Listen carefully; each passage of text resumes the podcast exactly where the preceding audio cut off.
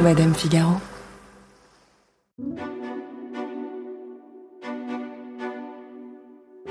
Elle a 14 ans quand elle est découverte au détour d'une rue à Londres. 40 ans plus tard, sa carrière est juste phénoménale. Naomi Campbell est l'une des six supermodèles qui ont complètement transfiguré les podiums des défilés dans les années 90. Aux côtés de Cindy Crawford, Claudia Schiffer, Linda Evangelista, Christy Turlington et Tatiana Patitz.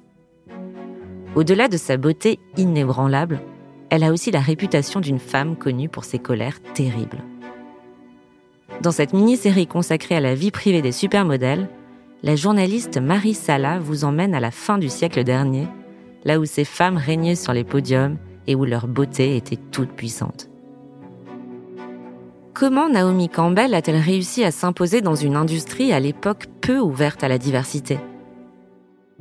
Et qu'a-t-elle fait pour mériter l'image de plus grande diva de la mode? Je suis Marion Galiramuno. Bienvenue dans Scandale. She was one of the world's most photographed faces. Un jour, quelqu'un m'a découvert juste comme ça par hasard.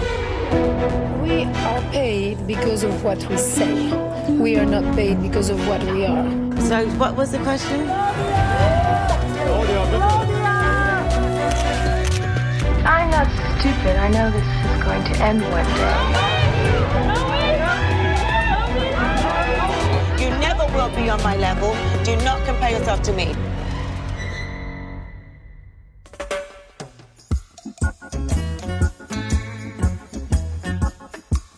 Avant de faire la une des tabloïds, d'être amie avec Nelson Mandela ou d'appeler Azine Alaya papa, Naomi Campbell est une jeune femme sans histoire du sud de Londres. D'origine sino-jamaïcaine, elle tape dès son enfance dans l'œil d'une star.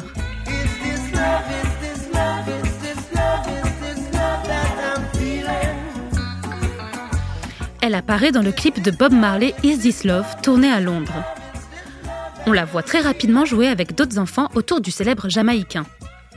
Un petit pas vers la gloire pour cette fille de danseuse, élevée par sa mère et sa grand-mère, qui décide très jeune de se lancer dans une école d'art dramatique.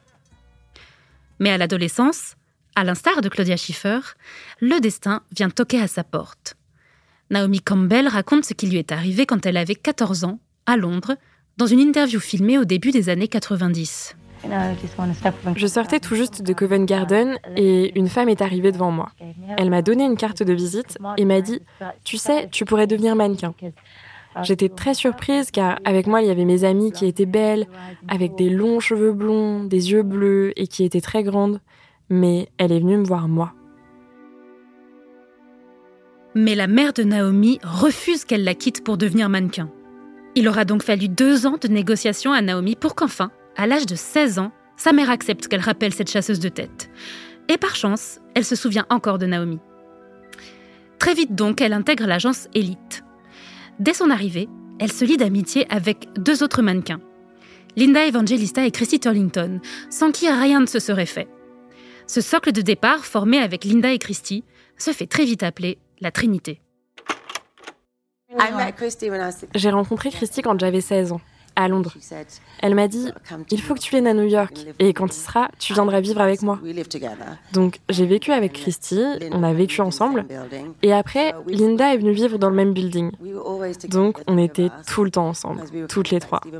Parce qu'on était les filles Steven Meisel, les filles qui incarnaient Versace aussi. Nathalie Croquaton, ancienne directrice booking de l'agence Elite et présidente de l'agence Woman Paris, se souvient. Et elle restait en bande. Il était hors de question que euh, Naomi euh, ne soit pas avec euh, Linda et Christy. Quand elles défilent ou quand on devait faire des photos tout ensemble, elles voulaient être entre elles. Et donc tout ça, ça a aussi permis leur ascension. Elles s'entraidaient. Et du coup, en étant toujours ensemble, elles ont pris une sorte de pouvoir. Et qu'est-ce qui se passait? C'est que d'un seul coup, les marques se les arrachaient. Donc c'était une surenchère parce qu'elles n'étaient pas disponibles pour le monde entier. C'est donc adolescente que Naomi Campbell fait sa première couverture de magazine pour le LUK. Un an plus tard, elle entre dans l'histoire de la mode en faisant la une du Vogue britannique. C'est la première femme noire à être en couverture depuis la mannequin Donielle Luna en 1966. Nathalie Croquaton a beaucoup travaillé avec Naomi Campbell. Naomi Campbell, c'est quelqu'un qui a une, énergie de folie. C'est-à-dire quand elle arrive quelque part, elle mobilise une pièce entière. On a vraiment l'impression qu'elle remplit l'espace. Mais c'est quelque chose presque de physique. Elle est impressionnante. Alors elle, c'est vrai qu'elle a été connue au-delà de sa beauté, de sa force, euh, de son énergie, euh, aussi avec ses caprices, ses scandales. Vous voyez, c'est vraiment pour moi euh, la star dans toute sa splendeur, Naomi Campbell. C'est vraiment nos limites. Elle crève l'écran, elle crève les photos. Euh, et elle est, euh, voilà, on a l'impression qu'avec Naomi Campbell, on peut sur la, aller sur la lune demain sans problème, euh, en talons. Enfin, je sais pas comment vous expliquer, c'est une sensation. Audrey Millet est historienne de la mode, autrice et chercheuse à l'université d'Oslo. Elle part à, Paris. Ses histoires d'amitié ont toujours une très très grande importance dans l'industrie de la mode. Elle est très très amie avec Azedine Alaya, avec qui euh, elle entretient une, relation presque de père à fille. Elle va faire ensuite évidemment le Vogue, alors le Vogue, euh, l'édition britannique, puis le Vogue Paris. Alors elle est noire et il y a quand même un rejet dans ces années-là, donc on est juste avant les années 90, par exemple pour des pubs de parfums ou pour des pubs de cosmétiques. Parce qu'on sait qu'aujourd'hui, ça s'est euh, arrangé, euh, les couleurs de fond de teint, euh, voilà ce type de choses, mais c'était loin, loin d'être le cas à l'époque. Donc il y a quand même des contrats qu'elle n'a pas eu à cause de, de sa peau. Ses débuts sont donc parsemés d'embûches. Mais c'est sans compter sur l'œil acéré des créateurs de génie du moment. Naomi Campbell raconte un moment clé de ses débuts lors d'une conférence donnée en son honneur en 2022. Les créateurs ont vraiment été mon soutien dans ce business. Ils m'ont aidé à construire ma carrière pendant 31 ans. Quand je pense au moment où j'ai voulu faire ma première couverture pour le Vogue français, je l'ai eu que grâce à Yves Saint Laurent. Je suis venue le voir en pleurant, en lui disant Ils ne veulent pas me mettre en couverture. Alors, j'étais en contrat avec lui pendant trois ans, donc je faisais plein de vues pour lui avec Helmut Newton ou Barbara Herry. Et donc, Monsieur Saint-Laurent, à ce moment-là, me dit Qu'est-ce qui ne va pas J'ai dit Eh bien, ils ne veulent pas me mettre en couverture de Vogue France. J'ai vu les autres filles qui vont faire la une. Moi aussi, je veux être en couverture. Et on m'a répondu Non. On n'a jamais eu de femme noire en une et il en est hors de question. C'était les années 80. Et donc, je me rappelle être devant Yves et lui raconter ça. Et le lendemain, il dit au magazine, puisque c'est comme ça, vous ne publierez plus mes publicités. Et le lendemain, j'étais en couverture. En parallèle, Christy et Linda continuent de la défendre bec et ongle. Elles obligent par exemple les marques à la prendre sur leur contrat. Si vous ne prenez pas Naomi, on ne vient pas non plus. Le chantage fonctionne et petit à petit, Naomi devient incontournable. Mais très vite, l'année 1990 arrive, et avec la publication de la fameuse photo de groupe de Peter Lindbergh en couverture de Vogue UK. Naomi est la seule mannequin non blanche de la photo. Et dans la foulée, c'est le succès inconditionnel. Le monde entier lui ouvre ses portes. C'est ainsi que naît la légende, l'influence de Naomi devient stratosphérique. Audrey Millet se souvient. Naomi Campbell, elle est très différente, par exemple, de Claudia Schiffer ou de Cindy Crawford. C'est-à-dire qu'elle va euh, poser, sans euh, se poser plus de questions, à part évidemment les questions financières, elle va poser par exemple pour Playboy. Et ça c'est très important parce que elle ose tout. Et elle va être dans euh, ce livre qui avait choqué en 1992 euh, la planète entière, hein, le livre de Madonna Sexe. Il faut qu'on se rappelle, Instagram n'existe pas. Donc pour régner, la supermodèle doit apparaître sur tous les supports et partout dans le monde. Pour devenir célèbre, il fallait faire le plus de une possible. Naomi en a d'ailleurs fait plus de 500. Nathalie Croquaton raconte.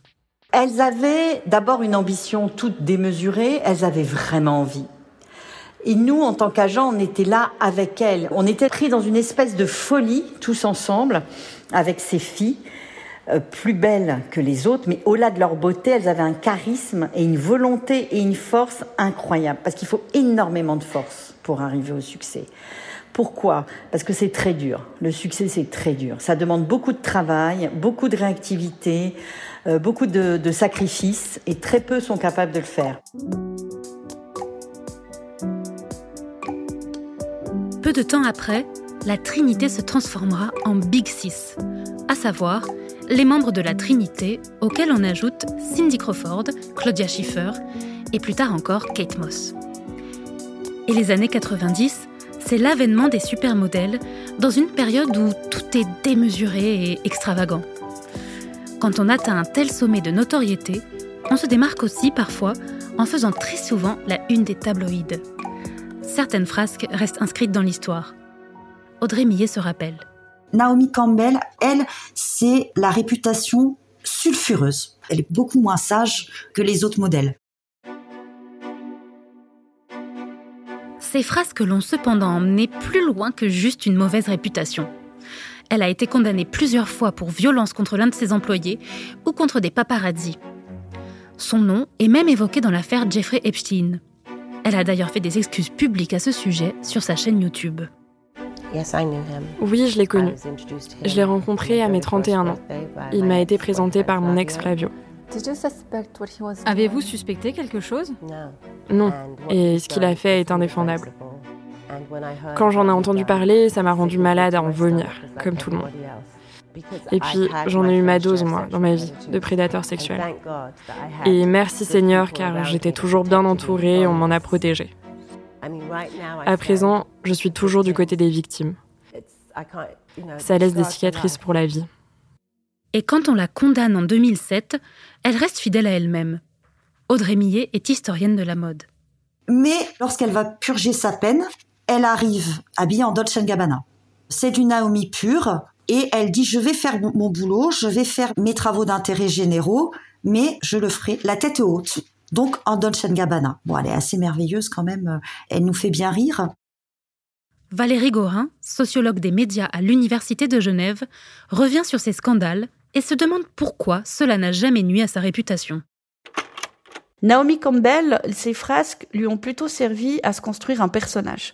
Euh, elle était aussi connue pour piquer des colères assez terribles lors des défilés. C'était perçu plus comme un trait de caractère qui la distinguait des autres. Et il n'est pas impossible qu'elle ait un peu joué autour de ça pour se construire euh, l'image d'une femme très affirmée, mais une femme aussi sur laquelle il y avait d'autres choses à dire que simplement sa beauté, ses amours, son corps et ses défilés. Donc ça permettait en quelque sorte aussi de euh, lui donner un petit peu un statut de diva euh, et c'est très intéressant parce que quand on parle des stars de cinéma, notamment les femmes qui ont commis pas mal de frasques sur les plateaux de tournage, euh, on les condamne pas, on les considère comme des divas. On dit qu'elles sont caractérielles, qu'elles sont colériques, mais c'est presque mis un peu en avant comme euh, un attribut logique de la célébrité, surtout quand vous faites du cinéma. Ça lui a aussi beaucoup servi par la suite dans euh, la façon dont les médias ont parlé de, sa vie privée et de sa vie amoureuse. Elle était d'ailleurs à l'époque sortie avec le bassiste du groupe U2. Et donc il y avait toujours cette association entre certaines frasques, un certain goût peut-être un peu pour la provocation et euh, l'alliance avec le milieu du rock, ou en tout cas les chanteurs de rock, qui étaient eux aussi particulièrement connus pour leurs frasques. Mais pourquoi reste-t-on fasciné par Naomi Campbell? La beauté, est-ce que c'est le passe-droit de l'impunité? Renée Engeln, professeure à l'Université de Chicago, chercheuse et créatrice du Body and Media Lab, nous répond. Les hommes riches et avec du pouvoir s'en sortent toujours. Ils font des choses terribles pendant des années et des années, et il n'y a que très peu de conséquences à leurs actes. Si les supermodèles s'en sortent aussi après avoir eu des comportements horribles, juste parce qu'elles sont belles, c'est le même principe. Leur pouvoir, c'est leur beauté. Et quand vous avez du pouvoir, les gens vous laissent faire ce que vous voulez. Ils sont plus enclins à pardonner. Et je pense que c'est lié au fait qu'on aimerait avoir accès à ce pouvoir. Donc vous n'êtes pas jugé aussi durement parce que les gens veulent ce que vous, vous avez. Si vous êtes un homme, par exemple que vous êtes un PDG ou que vous êtes très bon dans ce que vous faites, vous pourrez vous en sortir sans jamais réfléchir à ce à quoi vous ressemblez. Mais les femmes n'ont pas ce choix. Pour les femmes, être belle transmet un pouvoir que les hommes possèdent par d'autres moyens. Donc il est naturel que l'on veuille obtenir une part de ce pouvoir pour nous-mêmes. Nous voulons sécuriser notre vie et avoir accès à certaines choses. Et malheureusement, nous vivons dans un monde où la meilleure façon pour les femmes d'avoir cela est en étant belles et en suscitant l'admiration des autres.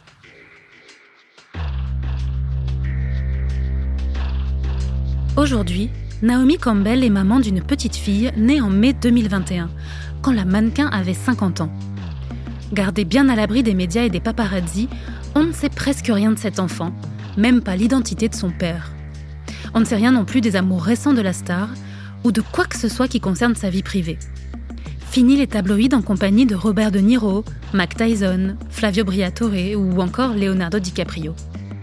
Mais ce que l'on sait pour sûr, c'est que Naomi Campbell continue de régner sur l'empire de la mode comme nul autre supermodèle. Elle est la membre des Big Six qui travaille le plus aujourd'hui. Égérie Fendi depuis mars dernier, elle défile encore pour Schiaparelli, Versace, Alexander McQueen ou Hugo Boss. Et elle est toujours aussi présente sur les couvertures de magazines, en particulier Vogue, avec qui elle noue un partenariat depuis plusieurs années grâce à son amitié avec Edward Enninful, l'influent rédacteur en chef de sa version anglaise. On se rappelle la couverture de 2022 où elle apparaît avec sa fille, visage caché, photographiée par Steven Meisel.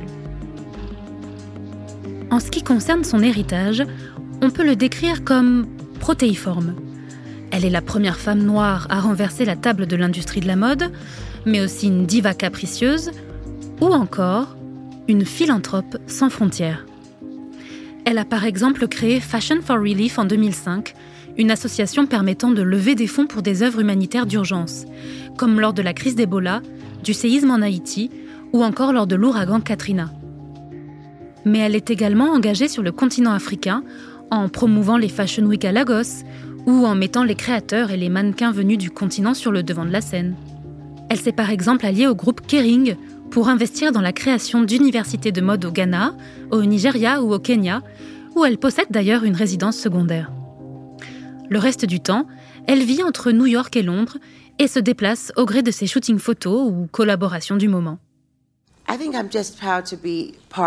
Je crois que je suis fière d'être une femme de couleur et d'aider à ouvrir des portes à d'autres femmes de couleur qui souhaitent entrer dans ce milieu ou dans n'importe quel milieu.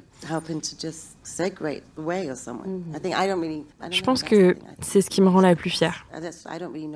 Je suis pas trop du genre à penser à ce que je vais laisser derrière moi. Je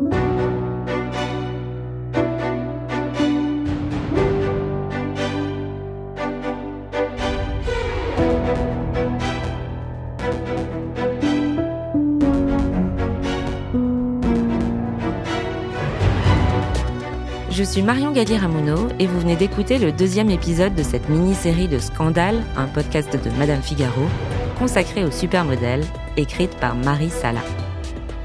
Kenza Anis a apporté son aide à la production. À la prise de son, Louis Chabin. Jean Thévenin a fait le montage, la réalisation et le mix de cet épisode.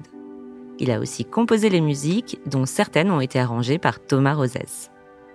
Lucille Rousseau-Garcia est la productrice de Scandale et Océane Sunny en est la responsable éditoriale. Si cet épisode vous a plu, vous pouvez nous laisser des étoiles et des commentaires. Et n'hésitez pas non plus à vous abonner à Scandale ça vous permettra de ne pas rater les prochains épisodes. On revient dès la semaine prochaine avec un épisode sur Linda Evangelista, considérée comme le premier membre des supermodèles, mais qui a depuis payé fort le prix de la chirurgie esthétique.